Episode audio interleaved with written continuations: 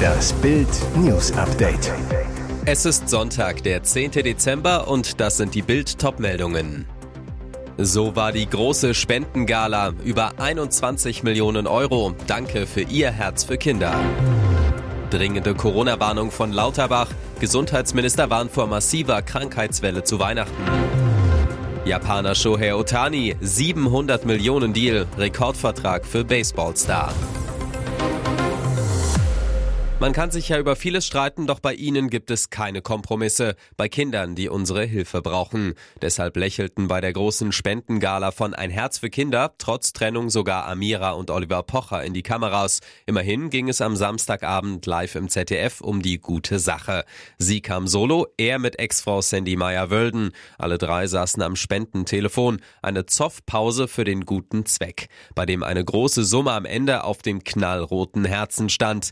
Danke für 21.216.573 Euro. Millionen Menschen schalteten ein, Hunderttausende riefen an und spendeten für die BILD-Hilfsorganisation. Fast 100 Prominente wie Verona Pooth, Sophia Thomalla und Freund Alexander Zverev oder Politiker wie Karl Lauterbach nahmen die Anrufe mit großen und kleinen Spendensummen entgegen und verzichteten auf ihre Gage. So auch Moderator Johannes B. Kerner, und der feierte live auf der Bühne sogar noch 59. Geburtstag.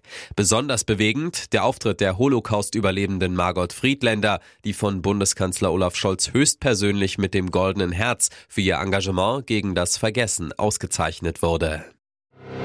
Achtung, die nächste Corona-Welle ist da und mit ihr kehrt der Alarmminister Karl Lauterbach zurück. Der Gesundheitsminister, selbst Mediziner, warnt die Bürger in BILD. Corona bleibt gefährlich. Es ist keine Erkältung, die man sich bedenkenlos jede Saison einfangen kann. Vielmehr befällt Corona oft auch die Blutgefäße oder schwächt das Immunsystem, lässt sich daher viel zu häufig nicht komplett auskurieren. Seine dringende Bitte an alle, nicht nur an die Älteren und Vorerkrankten: Wer Krankheit unter Weihnachtsbaum so gut es geht vermeiden will, sollte sich möglichst in den nächsten Tagen schnell noch impfen lassen, am besten gegen Grippe und Corona gleichzeitig.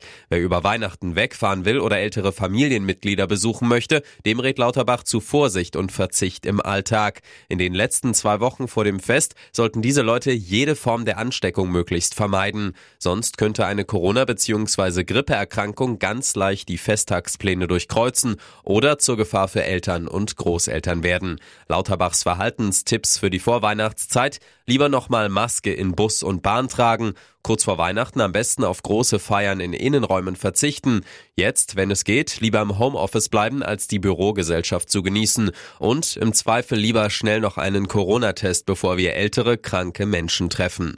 Für Lauterbach sollten wir uns das Fest nicht von Viren verderben lassen. Er sagt, eine vermiedene Infektion ist wie ein zusätzliches Weihnachtsgeschenk.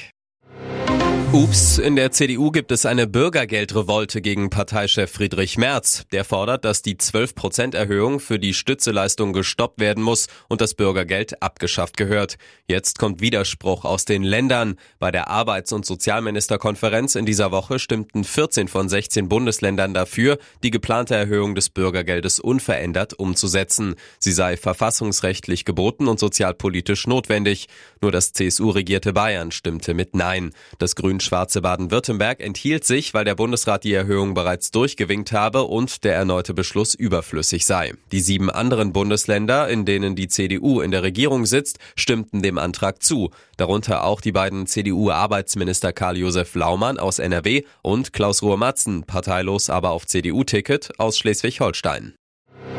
Oh je, BVB. Nachdem mit dem Pokal aus in Stuttgart der erste Titel sicher weg ist, kassieren die Dortmunder auch in der Liga eine bittere Pleite. 2:3 gegen RB Leipzig. Und der BVB mit dem Horrorstart. 12. Minute. Eine Klärungsaktion von Schlager rutscht an Meunier vorbei, sodass Openda alleine auf Kobel zulaufen kann. Hummels versucht noch zu retten, was nicht mehr zu retten ist, und räumt mit seiner Grätsche den Leipzig-Stürmer ab. Schiri Jablonski gibt zunächst Elfmeter und Gelb für Hummels. Nach VAR-Hinweis entscheidet er aber auf Freistoß und Rot wegen einer Notbremse für den BVB-Innenverteidiger.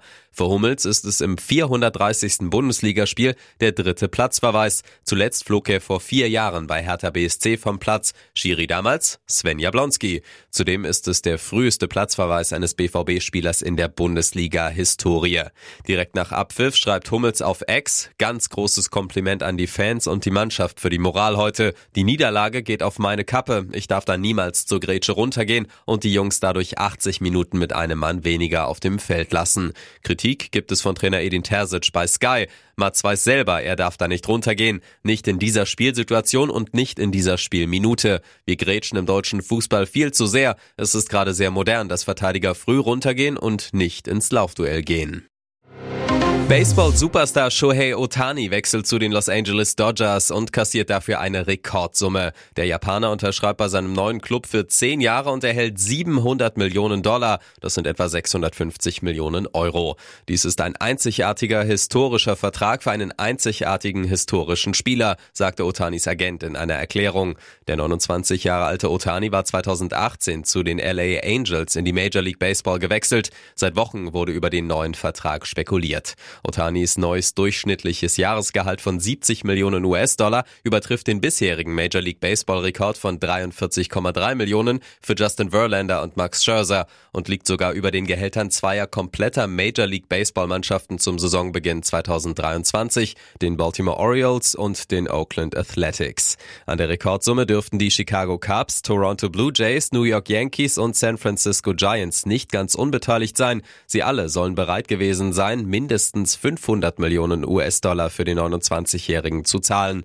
Den Rekord in der Major League hielt bislang übrigens Ohtanis Teamkollege bei den Angels, Mike Trout. Seine Unterschrift für 12 Jahre war den Angels einst $426 Millionen wert. Und jetzt weitere wichtige Meldungen des Tages vom BILD Newsdesk.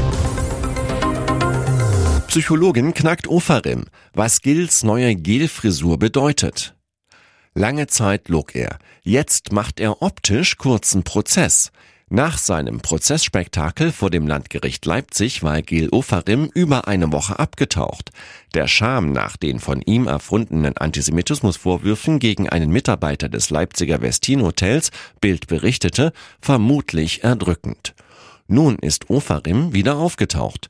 BILD fand ihn in seiner Heimatstadt München mit Kurzhaarfrisur statt gewohnt langer Mähne. Mitten in seinem haarsträubenden Lügenskandal macht der Sänger einen klaren Cut. Ein Zeichen an seine Fans? Die Psychologin Christine Baumanns aus Aachen hat eine Erklärung für den radikalen Schnitt. Baumanns zu BILD: Das Abschneiden seiner Haare und die damit erfolgte Typveränderung ist ein äußeres Zeichen, dass Gil Ofarim seinen Charakter verändern möchte.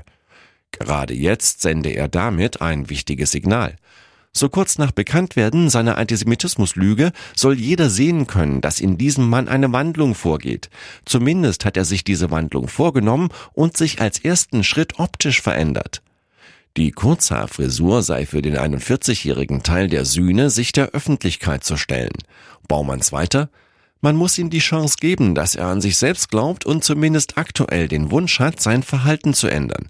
Es wird sicher nicht einfach für ihn und es gibt auch keine Erfolgsgarantie. Mit 55 Menschen an Bord. Reisebus fängt auf dem Weg zum Weihnachtsmarkt Feuer. Grevesmühlen. Dass dieser Brand nicht viel schlimmer ausgegangen ist, muss ein Weihnachtswunder sein. Ein Reisebus mit 55 Fahrgästen fing am Samstag auf der Autobahn 20 nahe Grevesmühlen, Mecklenburg-Vorpommern, plötzlich Feuer. Binnen weniger Minuten brannte er komplett aus.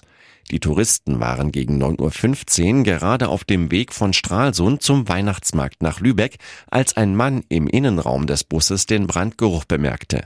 Er alarmierte den Fahrer, der den Bus am nächstgelegenen Parkplatz stoppte und sofort alle Personen herausholte. Ein Held, denn kurz darauf stand das Fahrzeug auch schon in Vollbrand. Dabei erlitt der 47-jährige Mann eine leichte Rauchgasintoxikation. Er musste zur weiteren Behandlung in ein Krankenhaus gebracht werden, erklärte die Rostocker Polizeiführerin vom Dienst Isabel Wenzel. Eine 61 Jahre alte Passagierin erlitt einen Schock. Alle weiteren Reisenden sind nach jetzigem Stand unverletzt. Wie das Feuer ausbrechen konnte, ist bislang völlig unklar. Die Ursache soll nun der Kriminaldauerdienst der Polizei ermitteln. Die A20 musste auf Höhe des Parkplatzes für circa eine Stunde voll gesperrt werden. Was war bloß mit Bayern los? Eine Tracht Prügel für die Tuchel-Stars. Was für eine peinliche Klatsche für die Bayern. Bei Eintracht Frankfurt geht der Rekordmeister mit 1:5 unter, kassiert die erste Ligapleite der Saison und wird dabei phasenweise vorgeführt. 3 Tage nach Nikolaus setzt es eine Tracht Prügel für das Team von Trainer Thomas Tuchel. Die Bayern hatten zuvor letztmals am 29. November beim 0:0 in der Champions League gegen Kopenhagen auf dem Platz gestanden. Aufgrund der wetterbedingten Absage des Unionsspiels am vergangenen Wochenende waren die Münchner so 9 Tage ohne Partie. Das merkt man. Die Tuchel-Truppe wird einfach überrollt. Vor dem Spiel hatte Tuchel über die Pause gesagt, jetzt war die Aufgabe schon, einen Spannungsbogen zu halten. Das gelingt ihm überhaupt nicht. Die Eintracht-Fans haben richtig Spaß, verhöhnen Bayern-Torwart Manuel Neuer und singen Neuer auf die Bank. Klar, sie wollen bei der Heim-EM im kommenden Jahr lieber Frankfurts Kevin Trapp zwischen den DFB-Pfosten sehen. Für die Bayern ist die Blamagenpleite die schlimmste Liga-Klatsche seit November 2019. Auch damals verloren die Münchner mit 1:5, natürlich in Frankfurt. Und nicht nur die Bayern-Fans erinnern sich. Es war das letzte Spiel des damaligen Bayern-Trainers Niko Kovac. Den kompletten Spielbericht und alles über die Bundesliga lesen Sie auf bild.de.